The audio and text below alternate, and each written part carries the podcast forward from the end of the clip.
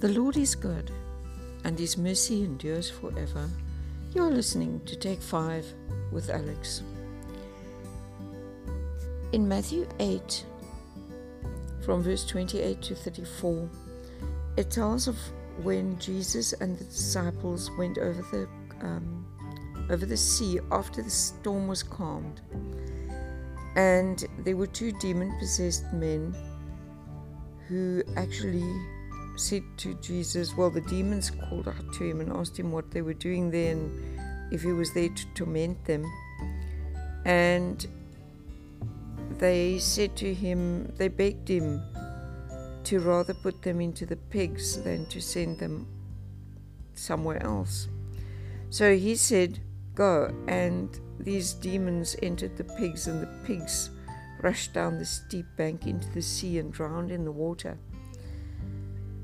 And verse 33 and 34 say, The herdsmen fa- fled, and going into the city, they told everything, especially what had happened to the demon possessed men. And behold, all the city came out to meet Jesus.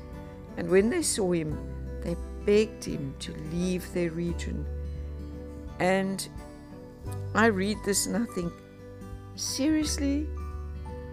Here comes the Messiah who could heal all your diseases and cast out all the demons and absolutely make such a difference to everyone's lives.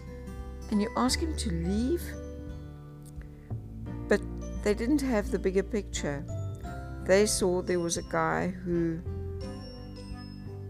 who got rid of the demons, which I suppose weren't plan- weren't troubling them too much as long as they didn't want to go past the tombs. And um, he killed all their pigs. They saw a tiny little part of it.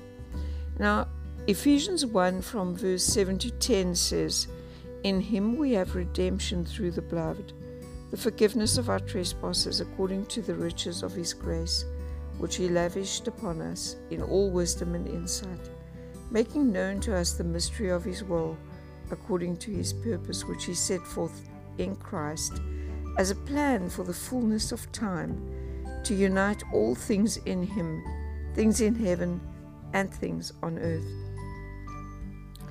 Now, those people didn't know about this plan. They didn't have any insight. They didn't have any vision as to this plan. All they knew was that Jesus came and killed their pigs. And we must be careful that when we look at the things we have, that we don't deem them more valuable than what Jesus can give us because sometimes our, our possessions become so important to us that we can't see the bigger picture. Especially now in, in tough economic times where the th- many people have lost lots of things and they they tend to focus and I mean it's easy we all do that we tend to focus on that which we have lost instead of on what is possible instead of the bigger picture instead of what we what we can gain.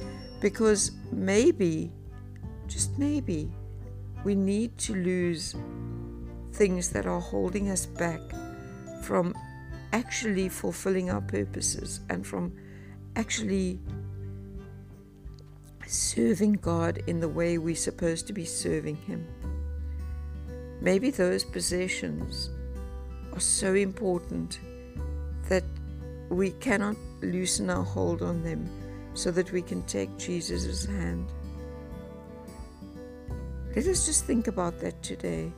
Let us take stock of what is really important in our lives and are the possessions, is the money, that important.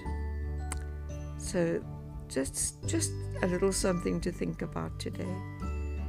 And be blessed.